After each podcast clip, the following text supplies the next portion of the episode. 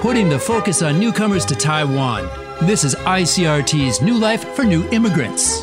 挥洒汗水与泪水，新住民在台湾开辟家园的心声，请收听《新住民新人生》。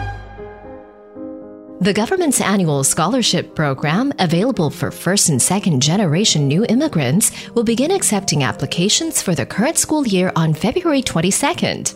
Scholarships may be awarded for a range of reasons, including excellence or to help low income households. For young people, a special talent scholarship is available too.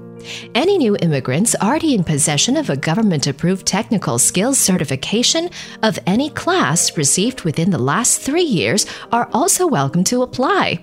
Applications end on March 22nd. For more information, search Development Network for Immigrants online.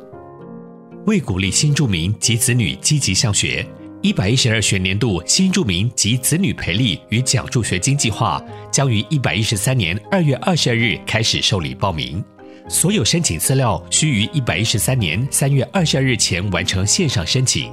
奖项内容包括优秀奖学金、清函助学金外，还有新住民子女特殊才能奖励金。为了鼓励新住民取得一技之长，持有近三年劳动部制发之甲乙丙或单一级别中华民国技术士证之新住民也可报名。是奖项不同，核发新台币两千元至五万元不等的奖助学金。详细计划内容可至新住民培力发展资讯网查询。欢迎符合资格者踊跃申请。